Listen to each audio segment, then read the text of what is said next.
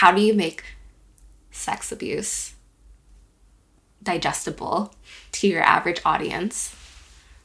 Wow.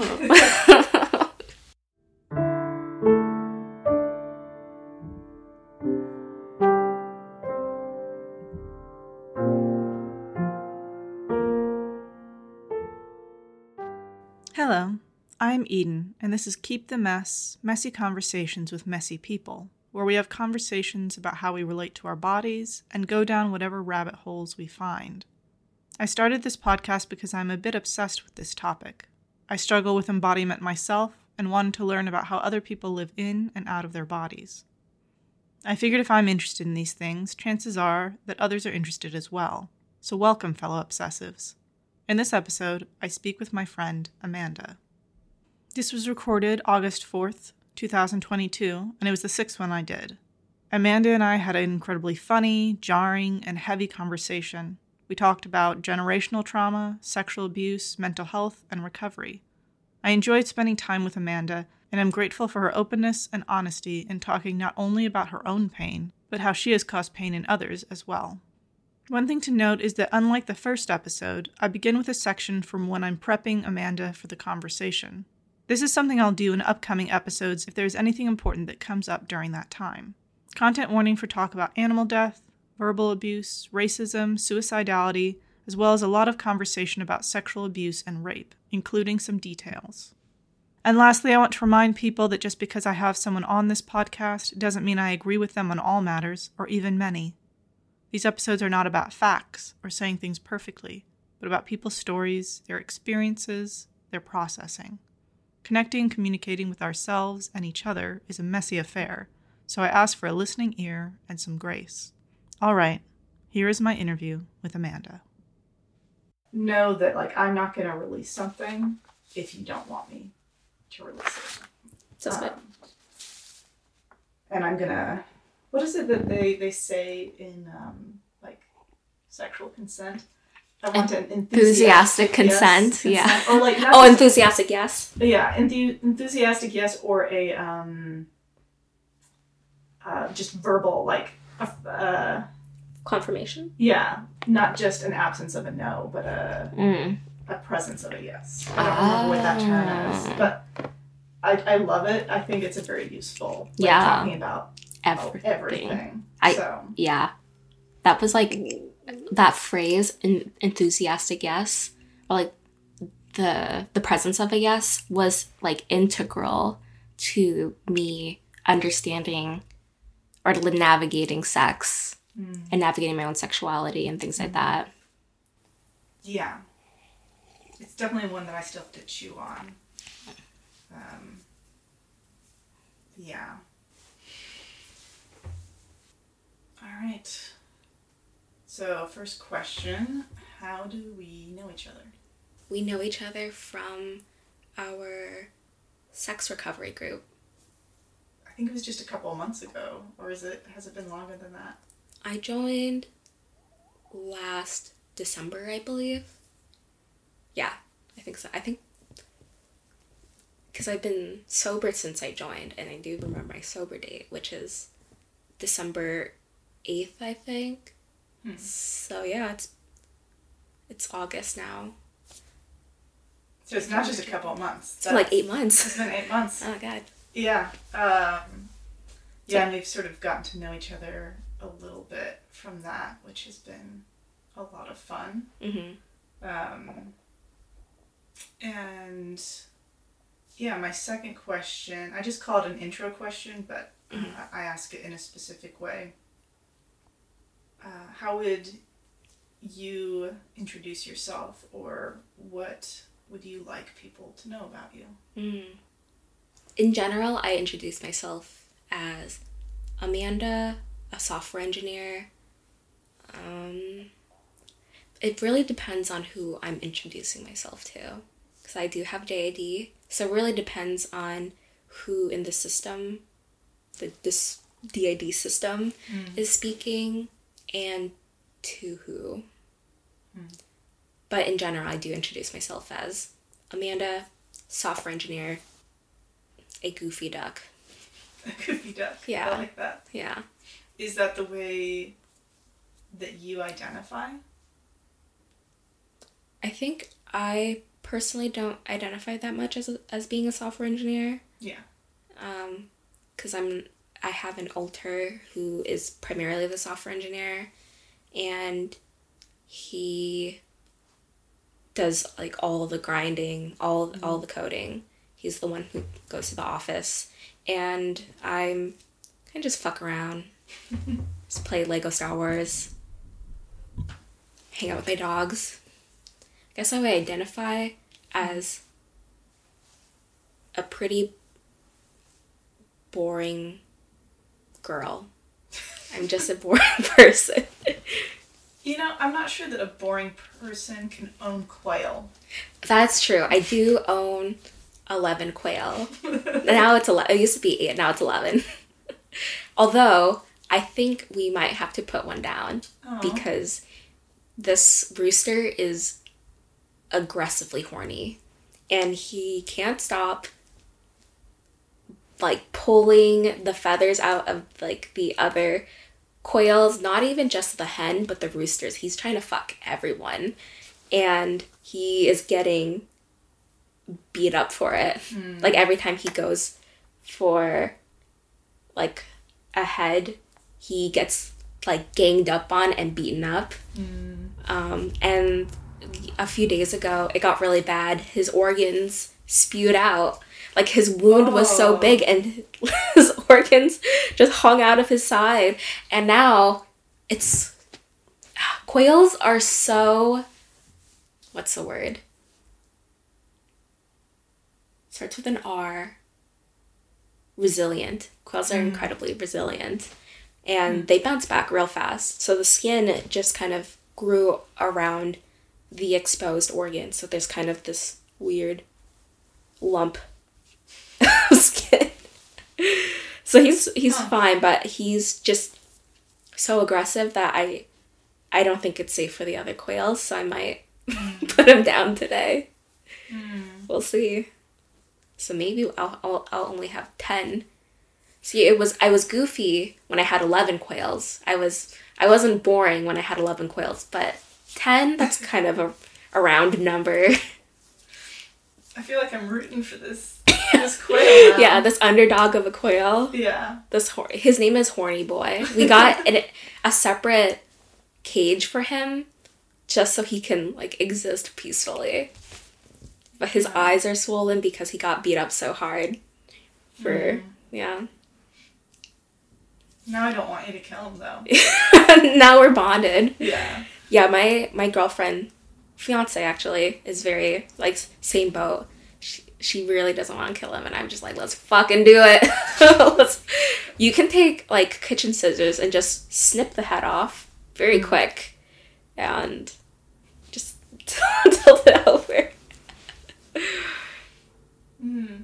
Is is your fiance the person who wanted them? oh yeah Okay. I'm like I think Yeah. she sounds like more of that like big animal person. oh she is a huge animal person she's also a vegetarian not for um animal ethics reasons but for environmental reasons but she does have like she's very comfortable with the concept of killing an animal but i think when it comes to actually killing one of the animals that she bonded with it's really hard for her Yeah. whereas i'm like give me that barbie doll and pop it off you know it's kind of the kind of that vibe Also just not a boring person.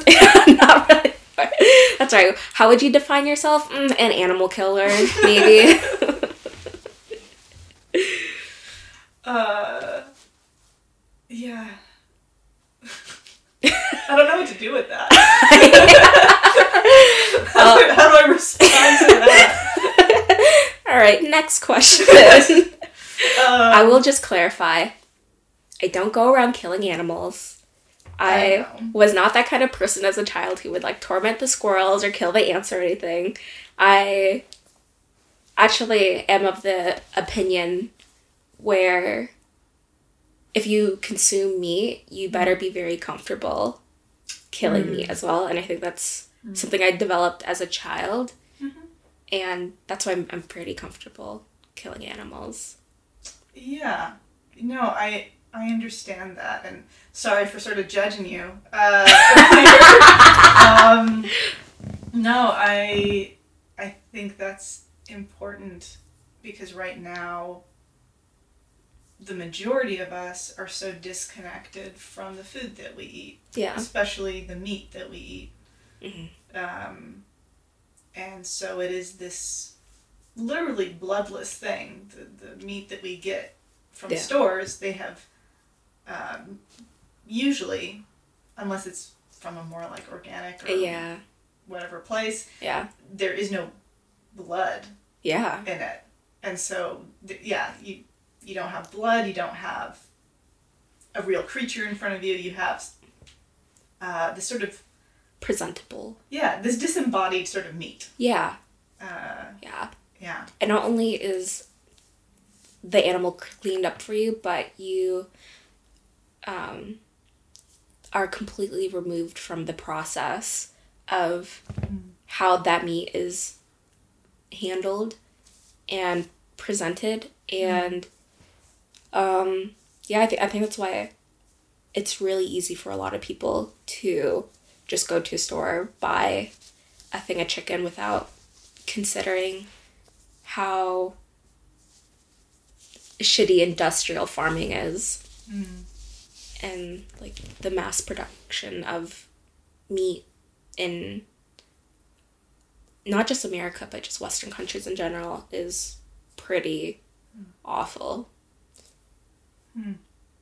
So I, I do eat meat. My girlfriend is a vegetarian, but I eat meat, but I only eat meat like quote unquote ethically sourced meat. And who judges that ethics? I Yeah. suppose me. Am I qualified? I don't know. yeah. It's it's a goal that you're aiming towards. Yeah. Um, in a pretty imperfect world. Yeah. But no, I, I think that makes sense. You you sound like you're pretty active in you want to be active in this world and you want to face what's uncomfortable Yeah. instead of hmm. Instead of passively living the life that is not only presented to me but is assumed that I will participate in. Hmm. Hmm. yeah, I find that really interesting. Yeah. Do you feel like that comes up in other parts of your life? Oh, absolutely. I think I tend to live a very non traditional life f- from how I was raised. Um, I was raised, well, my mom is, she was born during the Vietnam War. She was born in Vietnam, and she came to America when she was in her mid 20s.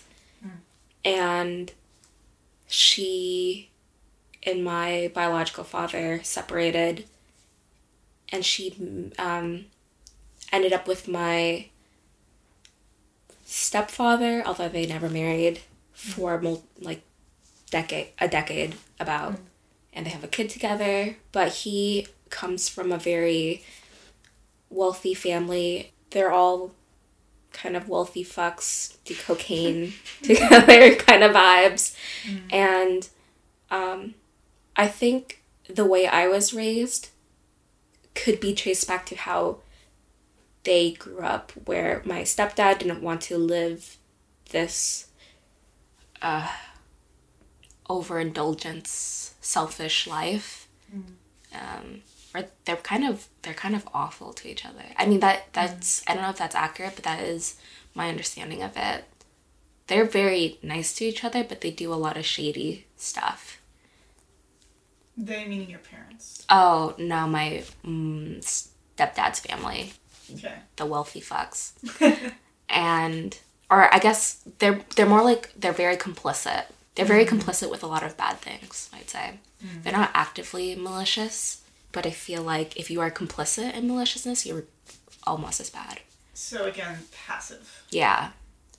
And my mom, well, her my my fucking grandma, her mother. You can go ahead and put that in the recording. I fucking hate this woman.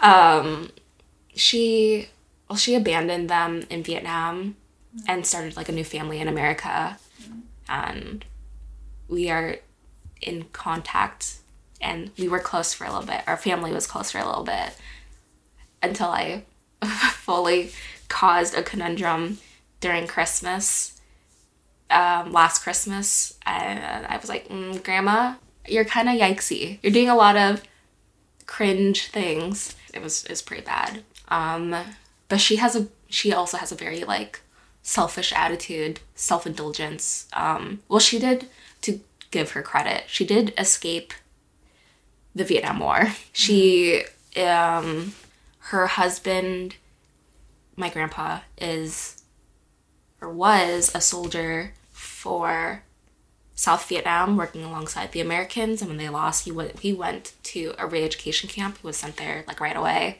and she had to escape because they were like actively killing people, and she was also incredibly poor. Um, My mom always talks about how poor Vietnam is as a country because of communism. I'm not even gonna go into communism because I am. You know, I think I just realized that um, you and I, uh, we both have connections to countries either that are communist or that were communist. Mhm. Um, because, you know, yours with Vietnam, and then I grew up in Russia and Ukraine. Mhm. And uh, I think we're both very much taught about the evils of communism, which, you know, at least the way that it was performed in Russia and Ukraine were Yeah. pretty pretty bad. But uh, Yeah. anyway, you were you were talking about your grandmother, grandmother or your mother talking about communism and Oh. problems. My my mom talking about communism. Mm. My grandma fleeing communism. quote unquote quote unquote communism. communism yeah Hmm. um yeah i mean that was the that was what they they that's what mm, north vietnam and ho chi minh claimed that they were performing as communism um i would argue that it wasn't exactly communism but you know you can argue that like America is a pure capitalist society. I would argue it's not very capitalist. Hmm. So I mean, little pockets of things. Yeah. Mm-hmm. Sort of bastardized versions. Yeah. Yeah, I think one of the first books that you noted that you and I had uh, was The Best We Could Do, Mm, uh, that's a really good book. um, which is about second generation Mhm. uh, Vietnamese immigrant talking about her family. Yeah. And I don't think I'd realized that your family uh, was Vietnamese. Yeah. And now I really understand why you connect with that book. Yeah, it's of the. I think her parents and my parents are similar age, or I mm. guess she, my mom, is in between her parents and the author mm. age. But yeah, when I read it, I. I think my experience as second generation is very different than the book because my mom did date like an American white boy. Um, and I was brought up in a pretty white family where they essentially adopted me and called me their like Asian girl. My stepdad's side of the family, Called you their Asian girl. like the adopted. Oh, we the, adopted. the adopted Asian. Yeah, well, we adopted an Asian girl. Now your mother and stepfather have a child together. Yeah, he's a mixed baby. You are not a mixed. Yeah, You yeah you you are fully Vietnamese. fully Vietnamese. Sorry, I I get confused with like Oh, okay. immigrant or like Oh yeah, all good. My mom and biological dad met in Vietnam, and they're both full Vietnamese. Okay. Um, I did DNA test. I'm 99.9% Vietnamese. Um, had my brother there, and then they moved to America because John McCain was like, all the refugees come and party. And so all the Vietnamese refugees came.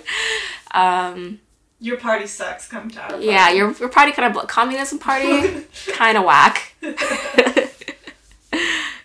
And that's how she ended up here because my grandpa again was like in like fought with america and so they kind of had like first dibby dibs.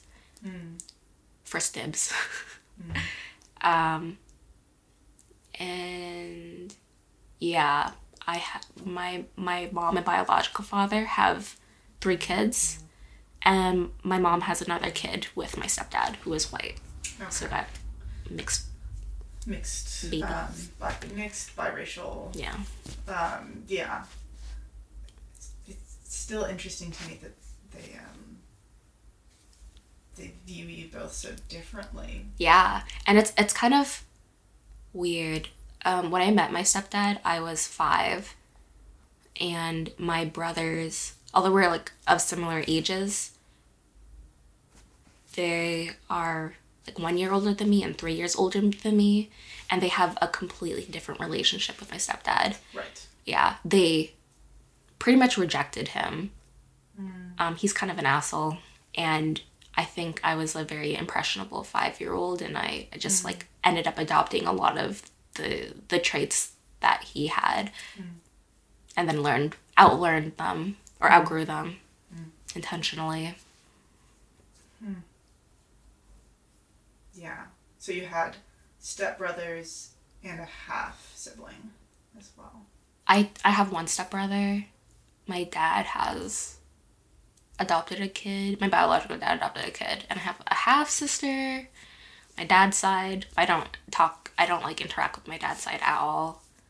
I have two full brothers and one half brother, but I just call them all my brothers. We're all very close. Like even though my brothers and honestly me reject my stepdad, we are very mm. close with my half brother. Call him my little brother. Hmm. Yeah, I was sort of wondering, you know, how is that relationship that that could be very complicated, but it sounds like you've managed to make um, a connection. Yeah, definitely moving out helps. Hmm. Being separated from the forced interactions help a lot. Um, I think also I me moving out and getting a job and being fully independent from them.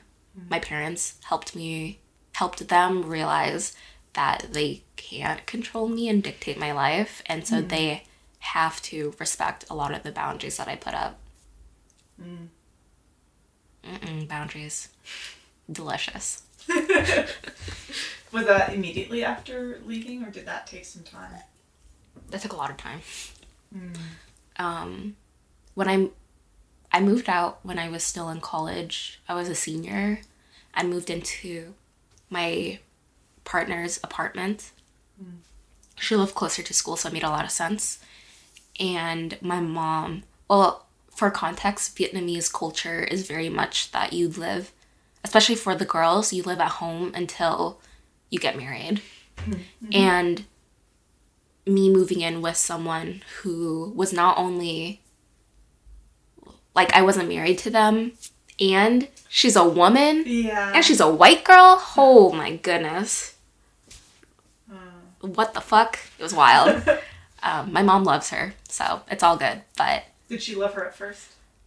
honestly, yeah. She well, my mom has really bad memory problems. so sometimes she forgets that she likes her and sometimes she forgets that she was ever angry. It's a pretty complicated relationship, but luckily my partner is so patient and I she says that I behave in a very similar way because of my DID. My and my partner sus- suspects that my mom has like some form of mm, um, memory disability or something. Yeah, well, it sounds like she and your grandmother went through quite a lot. Mm, that war trauma. So that would make sense. I mean, Yeah. um, PTSD often affects your memory. Oh yeah. She my mom definitely has PTSD. Yeah. um she, like she never I- she was born in an abandoned hospital that was actively being bombed at and so she's like really scared of fireworks and she says she doesn't know why I'm like mom we all know why Yeah. Yeah, so you bring up your DID again. Uh, it sounds like you feel some of it is perhaps connected to your family or your For family's sure. history. for Is sure? Yeah. yeah well DID i would consider it as a subset of ptsd it only it can only develop during your childhood during um, your your brain's formation. Um, at around the age of seven. Um, and you have to experience like pretty bad trauma for your brain to fragment and these frag Uh, it's pretty it's like a a coping mechanism that your brain goes through during childhood that because it happened during childhood it ends mm. up solidifying as your brain matures and mm. gets older mm. How. Yeah, how did that go for you? Ugh, it sucked it sounds like it. Yeah. I mean, back to the initial question you asked of how I would define myself. I th- when I was younger, before I I was diagnosed with DID by a professional, I would describe myself as like incredibly hardworking, um, honestly better than everyone else. I was incredibly conceited, quite the egotistical maniac, I would say and I just thought I was a superior being. I knew I was going to get a job at a big tech company. Um, I knew I was going to make like minimum 500k during my first few years. Mm-hmm. I and this is because I was ex- like explicitly taught this in my childhood. Mm. Hence my like why I ended up diverging from my stepdad's side of the family. All these mm-hmm. rich pricks, fucks. yeah, so I, w- I was just like very used to this idea that this is what was going to be my life. Um, and I was, that was just my mindset. And when, actually, I'll, I'll say what, what was like the initial thing that led me to getting the diagnosis was my I felt like my mood swings were insane. Mm. Like I felt like it, it was like very apparent in my relationship with Marin. We lived together and one hour I would be super in love with her. Mm. And literally just within the next moment it was instantaneous i would be incredibly disgusted with her. Mm. And she thought she had DID because there the our environment at home was changing so much and um, she's chronically ill so she's at the time she in college she wasn't diagnosed with anything yet. And so she spent a lot of time being sick at home and just her her um, direct interaction with me kind of drove her crazy a bit. And she was doing more research on it and she was like reading these symptoms and she was like you know what? I think i have DID and i was like okay. Cool. Um so anyways i was i was pretty much going in between love bombing her and being really mean to her and back and forth. And Marin my partner just said you have to go to therapy and work through your shit or else I can't I'm not going to be with you. I'm dumping you. Um and this was this was also it wasn't just like being mean out of malicious it was um, like part of me, and this is also part of like DID, or sorry, not DID, PTSD, where you can't tell if the per- like the pe like you you just kind of go into survival mode, mm. and I was like just constantly being triggered. This was also around the time that my biological father was released from prison. Mm. Oh, because he sexually abused me as a child. So that's why he's in prison. And that's why I have childhood trauma. That's why I have DID. Yeah, just like slip that in there. Just casually. For context, I've been diddled as a child. Mm. Yeah. And and so I was just constantly triggered. And I was take like heavily taking it out on Marin. Um, and I feel really bad about it. But luckily, we're it's it's been like many many years, and we are engaged, so it worked out. Um, but yeah, so I, I, I like on one hand, I really didn't like her because I I was like I'm not even attracted to her. I don't like I love her like family, but I don't like her. I don't want to be with her. And then on the other hand, I want to spend the rest of my life with this woman. Um, she's so sweet and she's so kind and she's so patient and I love how much she cares about the environment. I love how passionate she is and I, I love how she treats her friends and family. Um, and so I decided to go to therapy. And yeah, it was very clear that it was very apparent to my therapist that I had something wrong with me mentally because I started, I had a panic attack immediately um, during the, not even the first therapy session, but like the intro conversation of, so what's up? Who starts crying yeah. start sobbing. Um, and then we decided to continue meeting, have a little, a few more sessions, and then she, oh, I started describing how I perceive reality in a very dreamlike state, mm-hmm. like just very dissociated, mm-hmm. like just incredibly far away. And sometimes I can, I, I can see out through my eyes, and sometimes I perceive myself as like as an external person. Mm-hmm.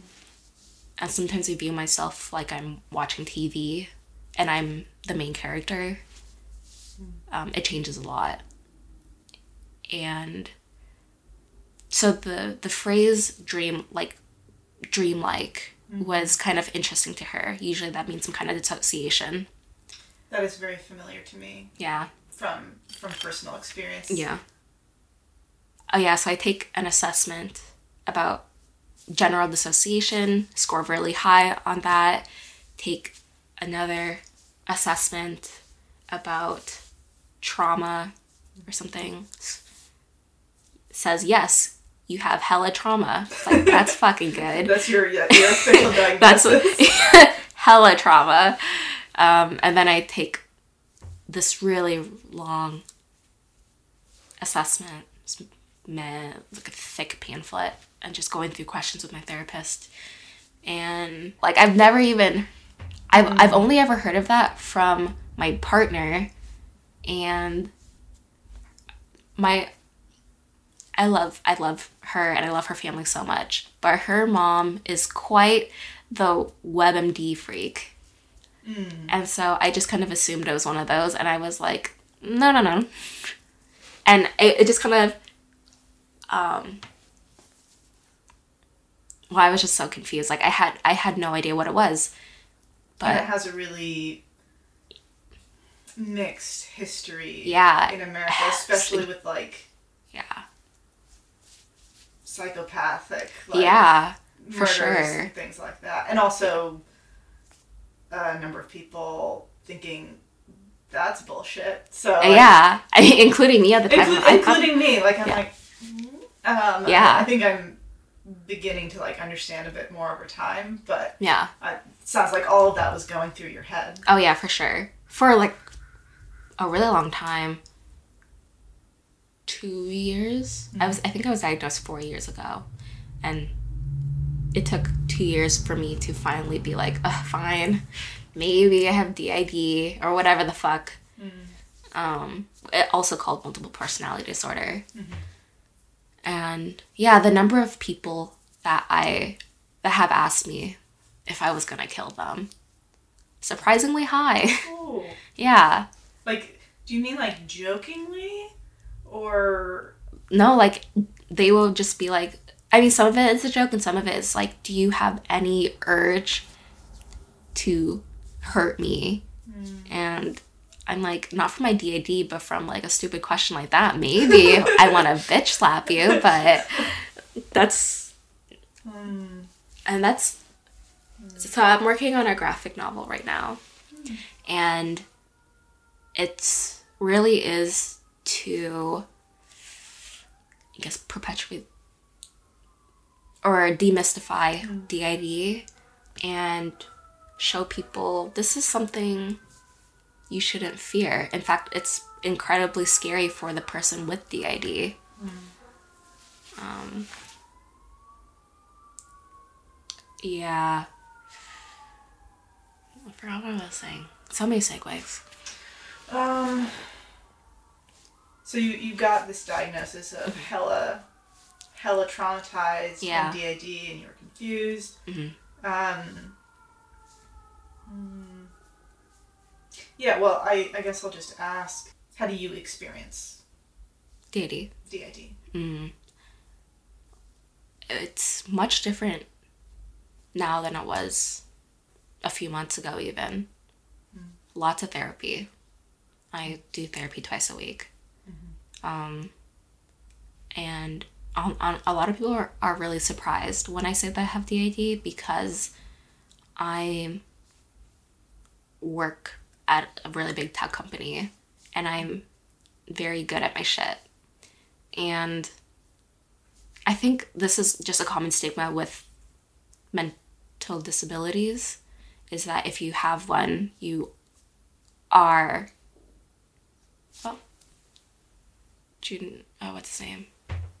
Diaz? Ju- Oh, Una. Diaz. Una Diaz. Yeah.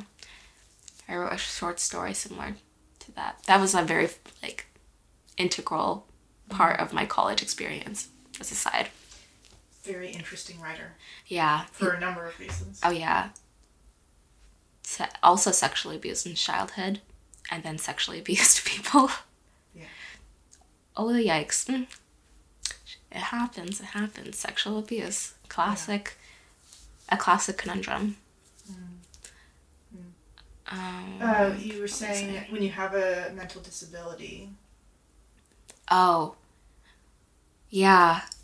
When you have a mental disability, especially in the workplace, kind of has a stigma that you aren't capable. And I think because I am so good at my job, it becomes it was very surprising for to tell people that I needed a break or else I was going to have a mental breakdown. Um, because it I had to suppress well bef- before I he- healthily processed my DID and my depression and my anxiety and, and my trauma and all the things that comes with it, I took the approach of suppressing it and just throwing myself into my work. And it worked for uh, like a month. and then I got in trouble with my manager for not doing any work. And I thought I was actually doing really well. That's like that's like the nice thing about DID. It hides you from reality a lot of the times. It hides you from a lot of painful things that happens in your reality.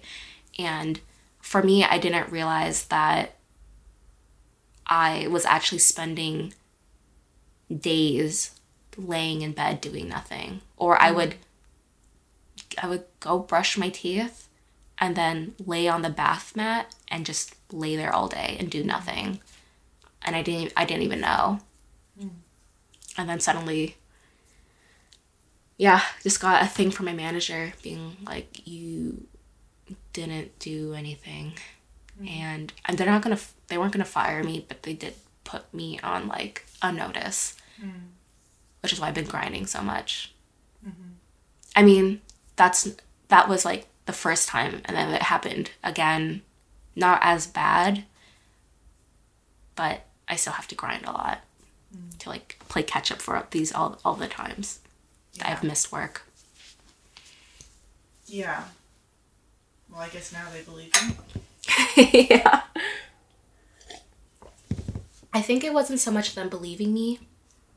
It was more like me believing myself that I even had it. I it, it took a real long time to admit that I had DID, and then when I finally admitted it, it took an even longer time to admit that I needed help.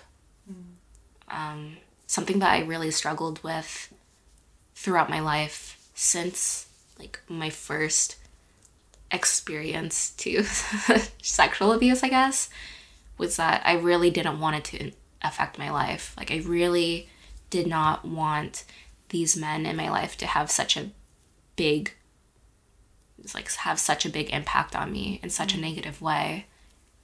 And instead of healthfully dealing with that and processing it and allowing myself to feel hurt and feel the pain and cry, I just s- swept it off my shoulders and continued on up until, yeah, 23 when I started work. And then finally everything spewed out and I couldn't control it anymore. Mm-hmm. I'm actually just thinking right now about the way that you told me that you were sexually abused. Just like, oh, by the way, and just like saying a bunch of things and then like, you know, cruising on by. Like even that was um, this way of talking about pain, but like utterly avoiding like anything that that might be painful as Yeah. comes up. I think definitely intentional. It took a long time to get to that point. Well, uh, I would say I used to do that a lot, but internally I would feel like I was about to cry. Where now it's just one facet of my life that I do just bring it up as like a side note. This is like some background. I like broke my leg when I was a child. I was sexually abused as a child. I really like eating watermelon. It's just a hmm. thing. Maybe some interesting background information about my character. Hmm. Yeah, I, I definitely felt it hit me. Hmm. Um, I mean, uh, you know, unfortunately, it's not like it's a huge surprise. I learned that actually many people who I talk to, especially those who um, have had uh, addictive or compulsive behavior in any way, Oh yeah. this is usually in their background. Oh yeah. Um, but uh, it's still like I could still feel it. Like Oh yeah. It drops. it drops. Yeah. Um, for me, I growing up, I wanted so badly for it not to be a big deal in my life that I purposely avoided it. Or if I had to talk about it, I would just throw it out there and move on, even though I was it would hurt me so badly, emotionally, um, and physically. Like it's it's physically painful, especially for people with trauma. Um, I would just I, I, I just knew at some point I was going to have a panic attack. Where, as now, I am also just casually talking about it, but I don't feel like crying anymore. Hmm. And a big reason for that is I, I made intentional efforts to process it and hmm. talk about it and not isolate myself. That's I think like a I think the uh, sex recovery work, the hmm. addiction recovery work, has been super helpful in processing my trauma because I'm not isolating myself anymore. I'm not sitting in shame in the dark, sitting with it. Um, I talk about my feelings with my friends and yeah, like I even with my coworkers, like I'm pretty casual about it. Or like if I'm having a bad mental health day, I just say like I'm having a bad mental health day, bleh. Yeah. Yeah. And I I think that's just like the way proce- how processing trauma works in general. It's not necessarily normalizing it because it's, it's never normal. Hmm. But it's you do accept that it's part of your life. And it's not so much of a shock every time you say it out loud. Yeah, I mean, if if it was, that would be awful. yeah I mean, you have to go through life and you have to be able to talk about this thing in a way that's manageable. yeah not only to n- manageable not only to you but to your whoever you're talking to Yeah. how do you make sex abuse digestible to your average audience wow No, I, I just love that sentence. How do you make sex abuse digestible to your audience? uh, yeah, I mean, I know that I definitely do this about something that was just like, it, it was a big thing, or like talking about it, and the person I'm talking to is like, oh. I'm like, it's a thing.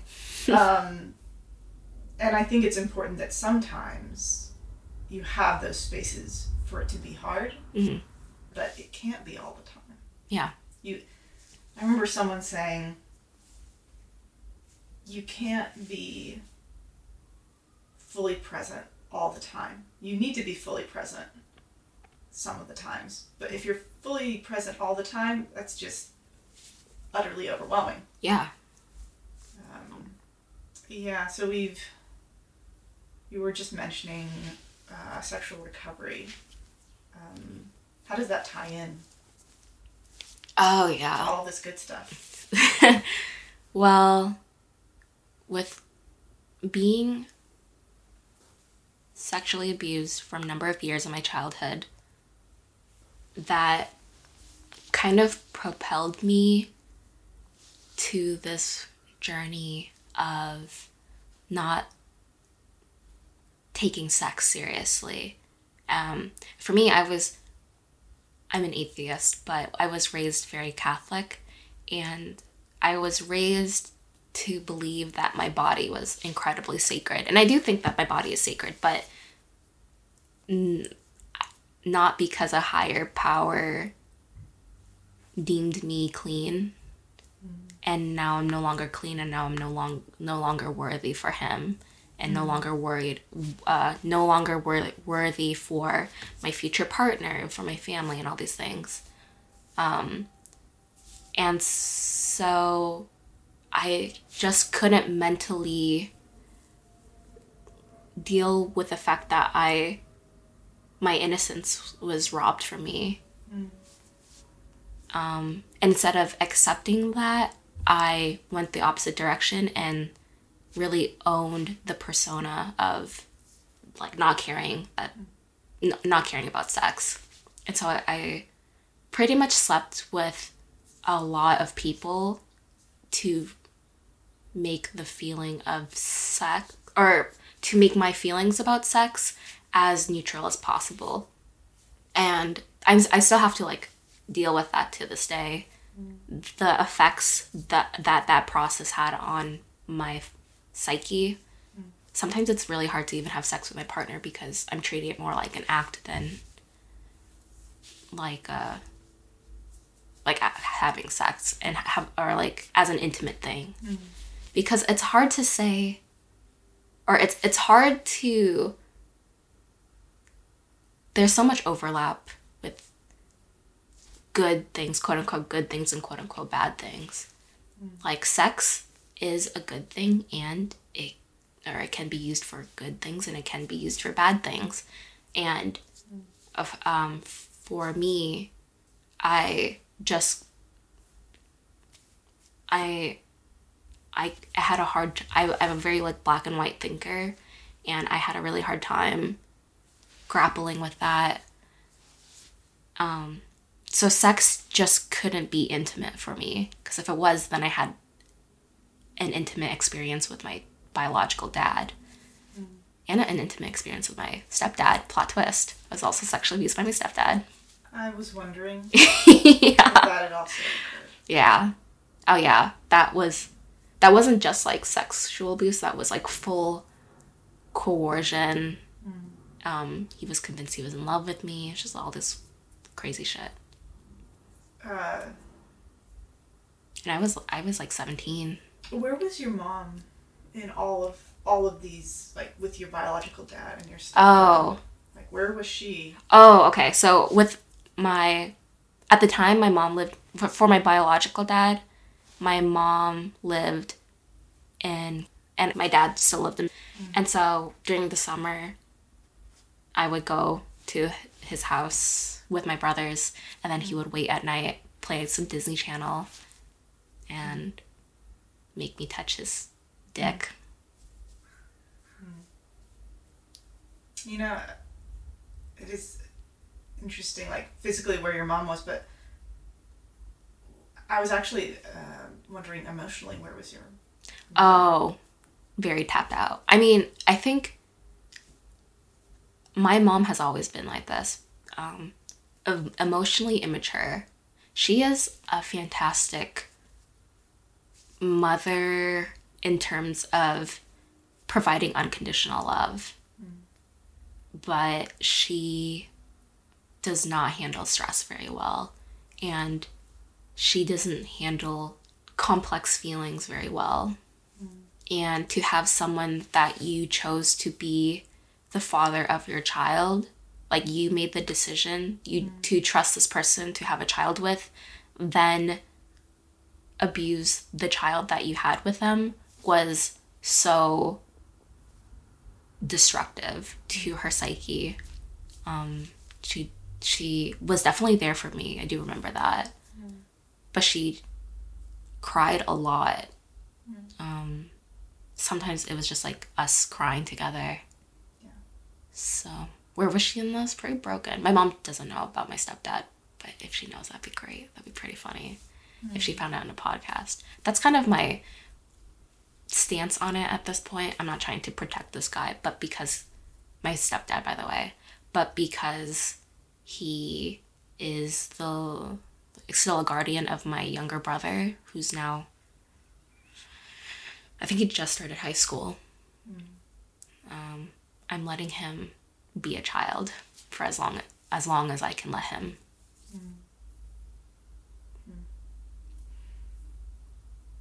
So, it, did your mother leave your father, your biological father, because of this? Oh, she left him before, but he's always been pretty perverted towards a lot of family members, apparently. Oh, she left him before, and you just were with your dad, but your your parents weren't together. Yeah, they they separated. Um, they separated when I was in third grade, so maybe eight years old. Yeah. And um, my oh, and my mom and my stepdad were classmates. They are both tech people, and they have been friends for like a, a really long time before they started dating. Yeah. Hmm. I'm glad your mother was there for you, and clearly your dad paid some consequences. Yeah, he did end up in prison. Yeah.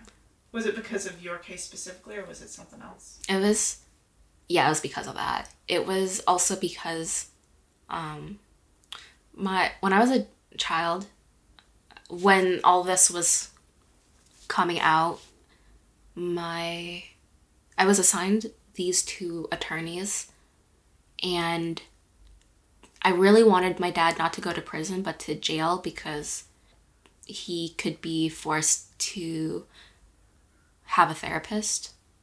Mm. Or maybe it's not a therapist. Maybe it's just like a counselor of sorts. I don't remember but i really wanted well, like i just didn't hate him. And I wa- I was just so conflicted because i didn't know that i was allowed to love someone who i also hate Yeah.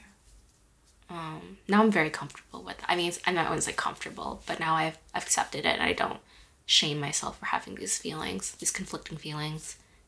Um, but yeah, so he, my because it was like an easier win for these attorneys, they tried to give him like two years in jail or something. Um, and the judge was like, fuck that shit. 14 years in prison. Well, so he only got four years in prison. The max sentence is 14 years. But I think he got out and now has probation. Have you interacted with him at all? No, he's tried to reach out, but I I just like the idea of him watching me be successful and be all the things that he really wanted me to be and him not getting to experience any of that with me. But I do have a lot of family family members that are still in contact with him and sometimes his face or his face will pop up on social media and I'll have like a little like sharp inhale sometimes if I'm at the office I have to like leave and go for a walk but I don't have panic attacks anymore And I just want to test how you're doing right now. I feel okay like it's definitely emotional but it's not like I'm not gonna have a panic attack Okay. it's just like emotional Yeah. but I, I feel very present and i feel very collected Okay. Yeah. Not dissociating Yeah, I, uh, because I don't want this to be a traumatizing experience, a re traumatizing experience. Um, and I know that I've learned in these that I have to have my feet on the ground.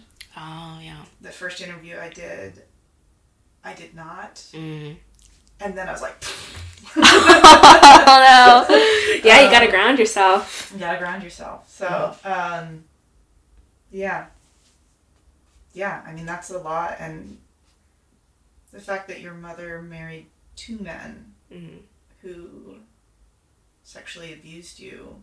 yeah that's i think that's why i'm so hesitant to mm-hmm. come out and say about my stepdad because it would really crush my mom. Mm-hmm.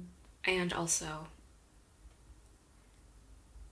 like he's a, he's a really great dad to his own kids. Maybe not with me but he, he did say it wasn't really his kid to justify being in love with me and stuff Yeah, I mean, I think a lot of these cases happen with stepchildren. yeah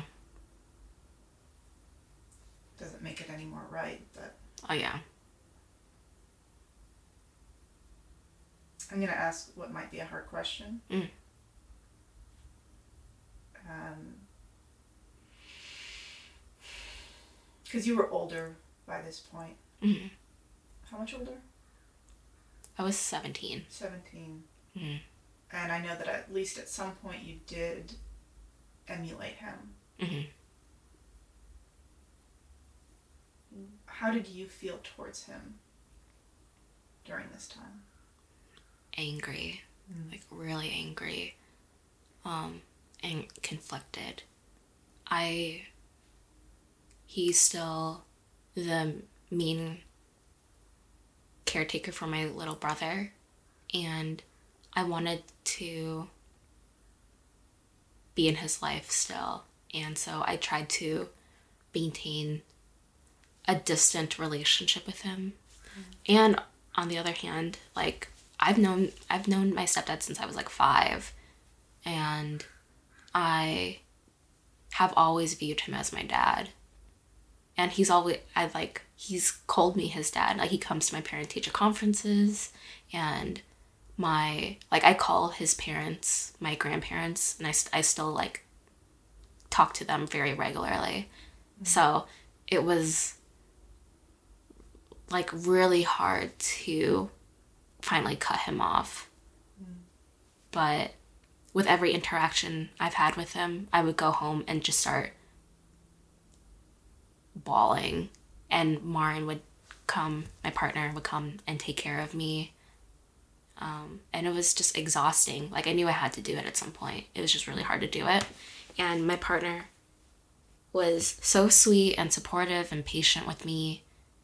Um, and it, it was just so tough for her to almost i would go visit my little brother weekly and so it really was like weekly at, at, at, at a minimum i would just start sobbing also at this point i was like my dad was just released from jail so it was just like ugh, so awful senior year blows so thankful i got a job but holy shit that was rough um so what finally propelled me to cut him off was uh, I don't remember why I came over. He asked me to come over, and I don't. He, I I don't remember what happened, but I I knew I had to leave. Um, he has a habit of like trapping me into his in his house and like not letting me leave until we do sexual things together. And I I just knew I had to leave, and he blocked the door of his house, and or he tr- oh, like historically he had. So I, I knew i just had to like book it.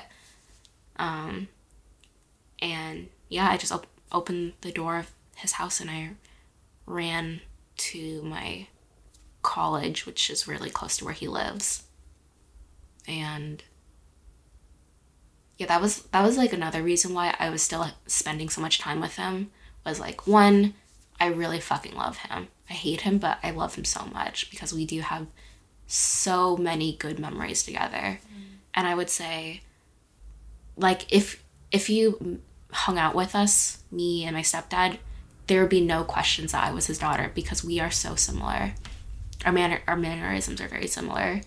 And uh, the way we come to opinions tends to be very similar. And we just hung out a lot. Um, when i whenever i had problems with my mom um, just because he's always he's also had the same problems with my mom it was like having an ally in the house. Mm-hmm. Yeah. And yeah so there's that. He's also still the parent of my brother. And also he's like a software engineer and i was going for computer science. And mm-hmm. so i would just do my homework at his place all the time. Mm-hmm. And he would like belittle me a lot. He would tell me i was like an idiot. He would call me the r word all the time. Um but i still just got really good results at school and i thought i like he told me that i needed him if i wanted to succeed. Um good to know that i cut him off and i still got a job so all good. Um but yeah so that that one incident where i just was hyping myself up for cutting him off at some point i just didn't know how it was going to happen. And he presented an opportunity by like trying to abuse me. And i ran off Yeah. and then he tried to contact me and blocked him. Well, I actually, I didn't block him because I, I just need to like make sure my brother's okay. But I, I am very good, cautious about talking to him, and he now he knows the relationship has changed, and um, I'm very quick to just cut him off, and he doesn't want to, so he, I guess plays plays ball with me. I guess he respects my boundaries a little bit because he has to. Yeah. And this time around, where was your mom at? she was living at her place. Um, I was 21 at this point. Because your mother and stepfather aren't. oh, they separated. separated. Yeah, they separated when I was like 17. So Yeah, around the time that this, yeah. I mean, they Started. separate. They they have never had a really healthy relationship. yeah, Um, my mom is not very stable emotionally or mentally.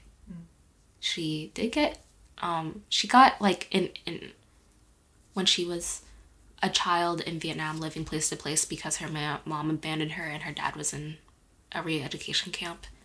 She lived with a family member who's had an aunt that is schizophrenic and mm-hmm.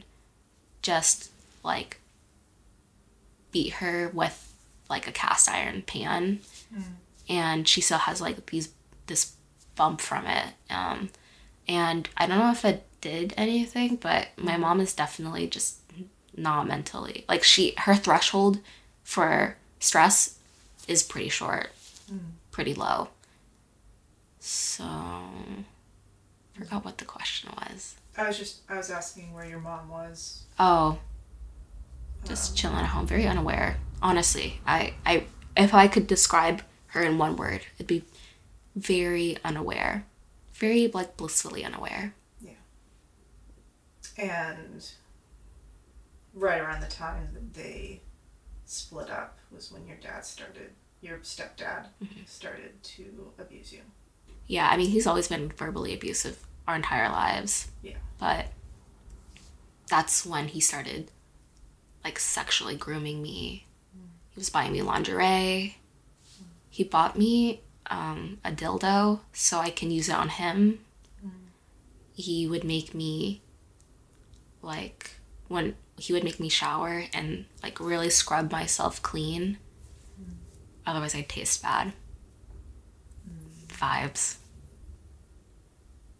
That's I'll, that's really hard. Yeah, I'll let you take a deep breath. This, this is a big one. Yeah. Well, it seems like a big one for you too. yeah i it, it was like a pretty awful experience and it definitely i think the hard part about my re- my trauma recovery is that a lot of people think that the big abuse of my life is my bi- my biological father and like yes that is very true honestly i don't remember a lot of it but i am plagued with memories of my stepdad mm. Yeah. The way that we were led to all of this part of the conversation was we were talking about your sexual recovery. I'll, I'll, I'll, I'll spin it back. I'll spin it back. Well, I I feel like um, this was coming out because of how it relates Mm, to yeah. your to what led you to to being in sexual recovery. Oh, that's right. Yeah. Okay. So, very clearly, I have some daddy issues.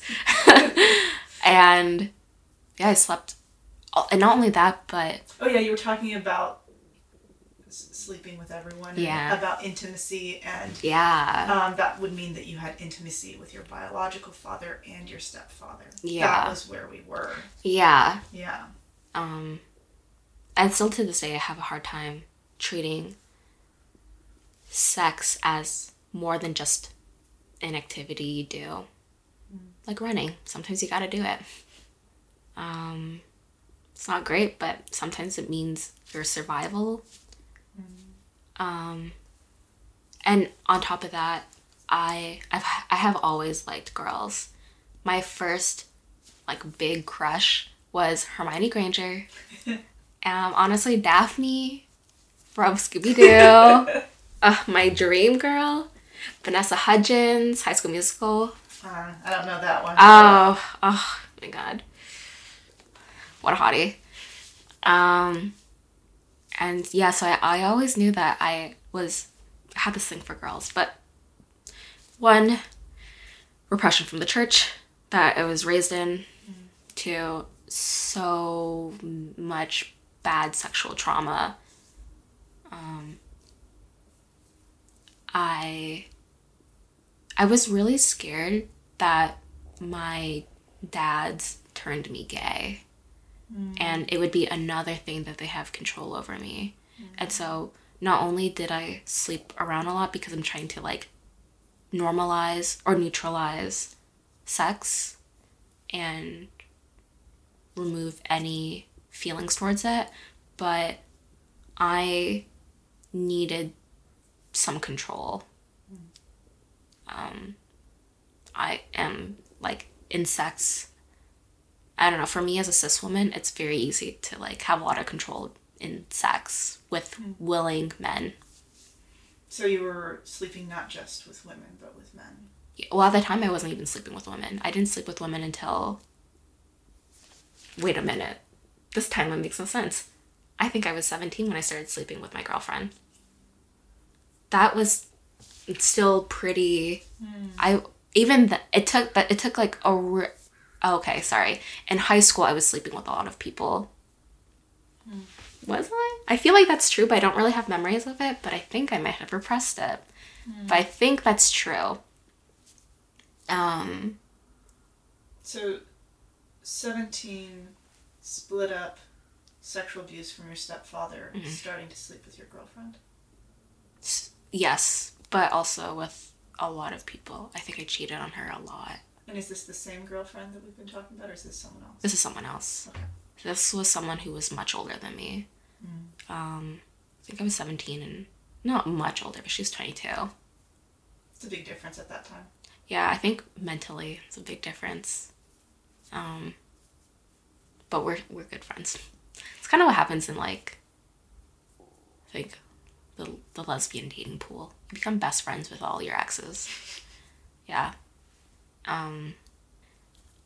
It was a problematic relationship for sure. And let's see. But it sounds like most of the people that you were sleeping with were men. Oh yeah, actually up until sophomore year of college, until I was dating my now partner Marin. Um. Oh wait, no, I still wasn't. I was still cheating on her, but that's when I, that I was I still wasn't. Not sleeping with people.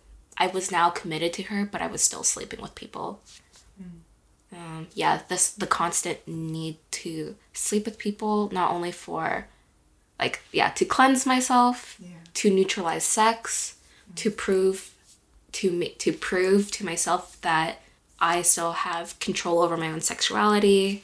Mm. All led to developing a sex addiction. Mm. Or yeah, I was pretty addicted to sex. I'm not only addicted to sex, but I was like really addicted to porn. I just had to, and I didn't even like porn. I just like would watch it to get numb, like become numb to it. Mm.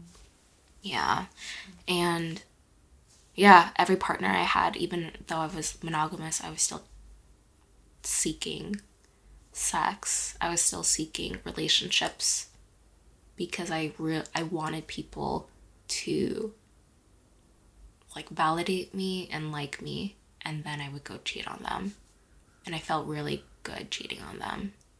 So, you would be already cheating on your girlfriend, and then you would um, have relationships with these people, and then you would cheat on them. Yeah. And I, I yeah, I just I I just always had someone. A mm-hmm. handful. And if, if if I couldn't match with anybody on like Tinder, it doesn't matter because I already had all these other girls that have already were pretty desperately into me. Because I, I had a very not an intentional strategy or if it's all this, this wasn't intentional at all but i had uh, an un- unhealthy love bombing approach i suppose Like you were talking about earlier. yeah. Um, where I literally would like love bomb these girls and then get disgusted with them for even liking me. Or, uh, and I think that was like a huge part of it too. Like, why would anybody like me? That that that would like disgust me. And like like years of therapy later, like sorry, years of therapy later, turns out it's because I hated myself so much that anyone who liked me must be a disgusting person, just like all of the other men in my life who liked me and fetishized me. Um, and that, yeah. So I definitely took a lot of that out on my partner, like the like on so many people in my life. The last person was my partner because she told me to stop. She told me to go to therapy. And I did. How long ago was that? It was like right after college. And for almost four years ago, Um, that you went to therapy. went to ther- uh Stopped cheating on people. yeah the cheating the cheating part was that like a Last multiple- December Okay. when I I, didn't know if that had happened before. Oh, again. yeah. Um, it it was definitely like better. Like before, I was like blatantly cheating on people. Like I told I told people I told the person I was with that I was actively seeing other people, even though I knew we were monogamous. Um, and if they got upset, then I would just leave them. Um, or I would just like lie and say that oh I want I do want to be with you blah blah and go cheat and then just tell them be like yeah I cheated but it's not even a big deal because sex isn't important and it's just all this is all fake. Yeah, it's just it's like a a very performative way. Um, yeah, it's like reliving tr- like reliving a lot of the abuse I experienced Yeah. for sure. So yeah, it sounds like your partner made a couple of ultimatums. One about you going to therapy and working through your shit, Yeah. and then a second time of this cheating has got to stop. Yeah. I mean, we've always been monogamous. Um, we were dating for like a year when she first found out that I was cheating on her. Mm. It was because I was so carelessly cheating that I would tell people in our friend group of a funny like story that happened during sex for like one of my hookups. Mm. And then I would tell Marin, my partner, the same story. And I would just say like, "Oh, this happened to my friend during sex," and then in a group chat, in like in, a, in one of our group chats, they're like, "Oh, Amanda, did this happen to you?" And then that's that was the first time that she found out. Um, had to deal do that deal with that, and then yeah, it just was like an um, almost like annually, just she, she would find out that I was actually cheating on her with like a bunch of people and from our lives. Um, we did break up fla- last year maybe, and I moved out. Um, it's it's pretty hard because during she is chronically ill and during the pandemic she wasn't able to work. Um, and I'm a software engineer, so I very gladly paid for her apartment and my apartment. She was financially dependent on me. It was just like a, a like a really bad situation. Um, she definitely felt trapped in the relationship, but it was I don't know, it was hard. Also like we we were and still are like best friends. And uh, yeah, it was hard. Um, but then I moved back in because I was staying in a loft and I broke my leg and I couldn't climb up, go up and down the stairs because it was more like a like a vertical staircase of sorts. Yeah. And so I couldn't get my crutches up the stairs, move back in with her. Um, and she just started like taking care of me. N- Not because she's trying to get back together with me, but because she loves me. And I think because there was no pressure to date, we just like again fell in love with each other the way we did when we first met. At least for me. I think she's I th- it's with her it's really hard because I did hurt her so badly. Yeah. Um, and then we started like trying to work it out again. Um, but I was still cheating on her and with one person. Um, Did she know about that? at- not at the time, but she does now. Broke up with her, this person, and then we tried to work on our relationship, and then this other like that that person hit me up again, and at first I was just like being, trying to be like a friend, because I'm not very, uh yeah, I've I've always been friends with my exes, and so I just tried to like do that. Um, it was a, not the best move, and there I didn't like s- physically cheat, but I definitely like emotionally cheated. And there were definitely like lots of opportunities to physically cheat that I chose not to act on um, because I was trying really hard to not fall to like my past cravings, I suppose.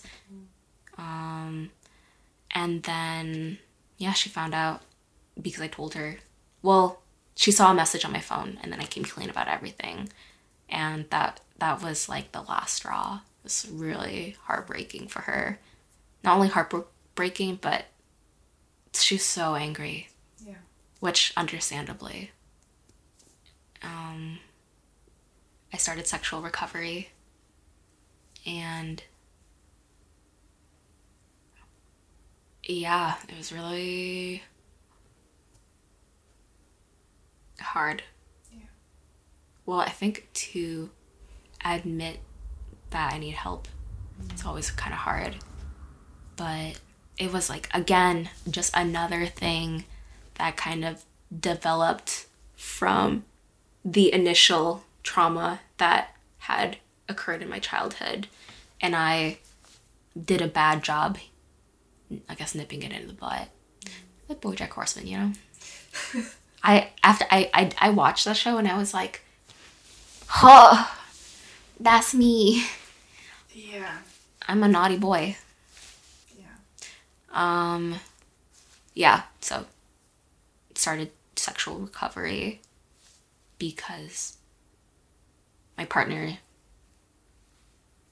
was so angry with me and had so much hatred feelings towards me, but also loved me so much. And even if we weren't together, she just wants me to heal.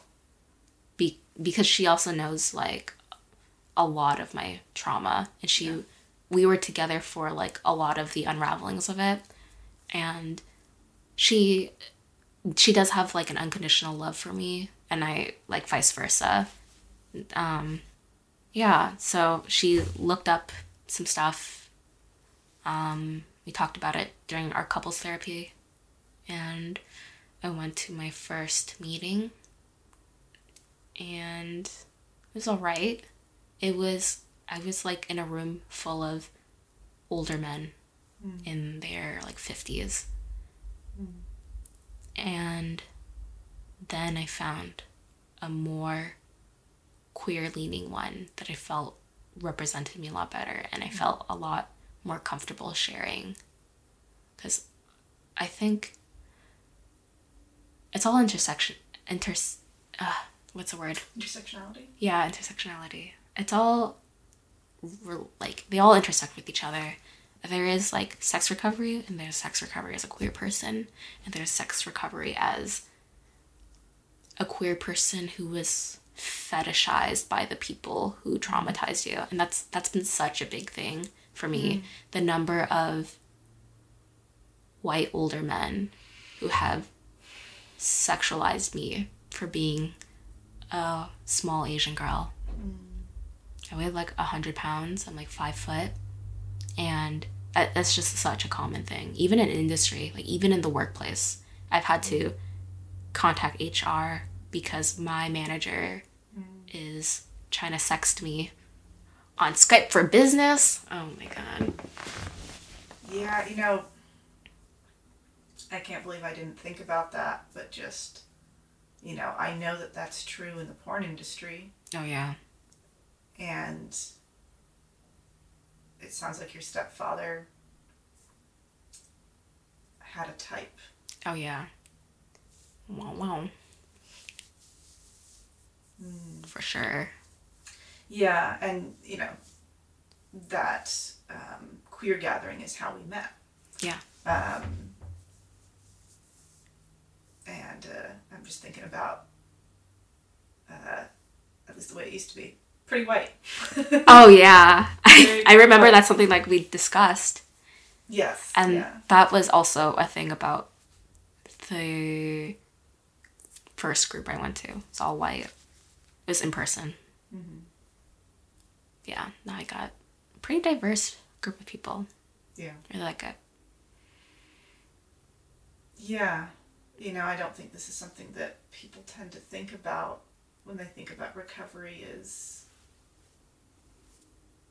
um, the problems with diversity hmm that can be really present um, either by um, by sex Mm. or by race or by age or Oh yeah. um, honestly, I'm sure class as oh, for sure. Yeah. depending on on where people might meet. Um, Mhm. So yeah, I'm I'm really glad that you were able to find to find awesome people. I guess. Yeah. I'm so thankful. Um, my partner found you guys. Mm. Um, yeah, I'm so thankful for her. She slaps. Yeah, and you guys have gotten engaged since. Yeah, we got engaged on March. My Yeah. birthday is in March. So, mm, oh, mm, and I share the same birthday with my stepdad. And so it has always been really hard for me because we used to celebrate our birthdays together. Um, and it was like our special day. And we would just like ditch the family and do just like hang out together all the time. So since I cut him off, it's always been like really hard. So yeah, she surprised me. She took me to Utah, where High School Musical was shot, and surprised me with clothes that she got from Goodwill. I was Gabriella. She was Troy. Um, we hung out, went to, uh, what what do you call a space museum? A space museum. you want a space museum, maybe? Uh, it starts with an A. I don't know. We'll call it a know. space museum. yeah. Um, which I because I love space. I think my my boxers are space themed actually. Yeah. I- and Very very Calvin. yeah, very Of Calvin and Hobbes. yeah, very yeah, very Calvin esque. What's the point of having, you know, I don't remember what it was, but like, we'll say spaceship underpants if no one can see them. Honestly, that's how that's how I feel. I I will just very casually wear a big t-shirt and my boxers as my fit. So you can see or like sometimes I wear a skirt with my boxers so you can see like a little bit of the pants underneath. and it's it's like dinosaur themed or space themed. nice. Yeah, I have a very small body and so I fit I fit a lot of kids clothes. um what was I saying? Space Museum surprise. Oh, yes. She proposed to me at the museum. Hmm. She hired a photographer because I have memory problems and she was worried I wasn't going to be able to remember it very well. And yeah, we have a lot of photos that we blew up and hung on our wall so I, we can remember.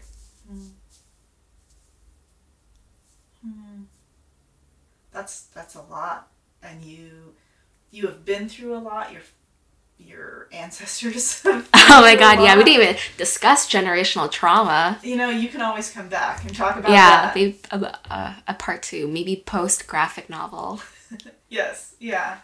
Um, because I mean, people are so full of stories that you Oh, can't yeah. just fit it into one. Um, Yeah. Or two. Uh, yeah, you, your family's been through a lot. You've been through a lot. Your uh, fiance Mhm. uh, has been through a lot. Um, yeah, I guess. I'm wondering, yeah, right now, how how has recovery affected your current life? I mean, obviously we've heard some of them, but Yeah, I think without recovery, I would be dead Mm. for sure. I mean, the number of times I tried to kill myself is quite a lot. And with recovery, it wasn't just recovery of one particular addiction, it was recovery, it was re- a restructuring of how to survive the trauma. Mm. Um, in recovery, um, a lot of the work that I had to do is recognize what could put me back into an unhealthy state.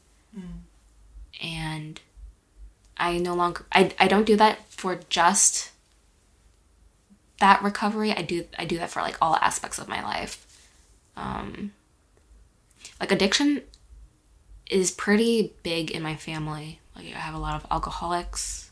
There's a lot of drug use, and I I mean I get addicted to.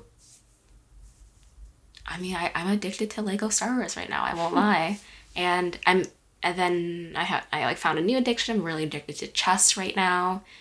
Um, and with my recovery, I have learned to not change myself by suppressing myself, but accepting who I am as a fundamental being and leveraging it to my benefit.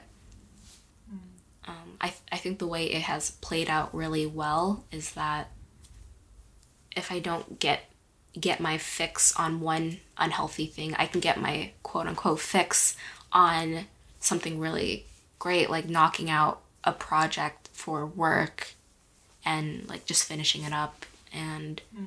yeah, that that's pretty much in college. I've and throughout my whole life, I've always been praised for being such a focused worker. And I honestly I think it's because I have a very addictive personality and yeah, incredibly hyper focused. Hmm. Adderall? No. Trauma? Hell yeah. Hmm. Hmm. Yeah, I mean, it sounds like in recovery, what you've been learning about is um, are the different ways that you can find health. So, so not just avoiding being bad, Mhm. but how to push towards the good as well. yeah. A thousand percent. Yeah, because I think that's a theme that has come up. Um, being unclean, being, um, you were talking about with the Catholic Church of like, Oh yeah. um, you know, oh, if you have sex with someone, then there's basically there's something wrong with you, or like Yeah. you can't undo that, or Yeah. Like you're unworthy for your partner. Yes. You're unworthy for God. Like I know, I know in, in the Catholic Church, Jesus died for our sins. It's all good in the hood. You're allowed to sin so long as you repent. But how could how can you repent your virginity? It like it's gone now. And especially how do you how do you confess that how can you confess what you did wrong when you were a child and your father did this to you? But i'm i'm really thankful that my mom is catholic but she never made me do anything like that yeah, even though I felt like a lot of guilt relating to it, I never actually had to experience what I hear a lot of Christians have to go through post being raped. yeah. Not the way that it's supposed to go, Mhm. but the way a lot of people experience it. Yeah. Mm-hmm. Yeah. Feel that a lot of what you were trying to do with your addiction was to solve those problems Yeah. of being unworthy and unclean. I think you even said something about to cleanse myself. Yeah. How do you feel about that now? I think I did what I thought was necessary. Um, and if I could go back and tell myself anything, honestly, I think I would just hug myself. And remind myself that there's no such thing as good or bad. It's all nuanced.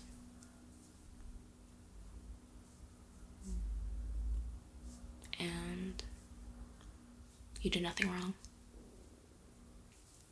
And I think that's our closing. Thanks.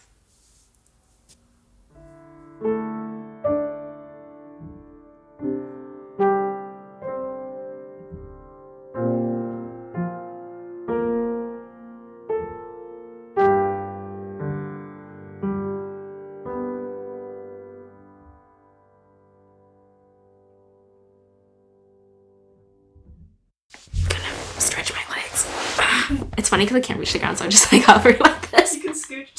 I kind of like it. It's kind of good.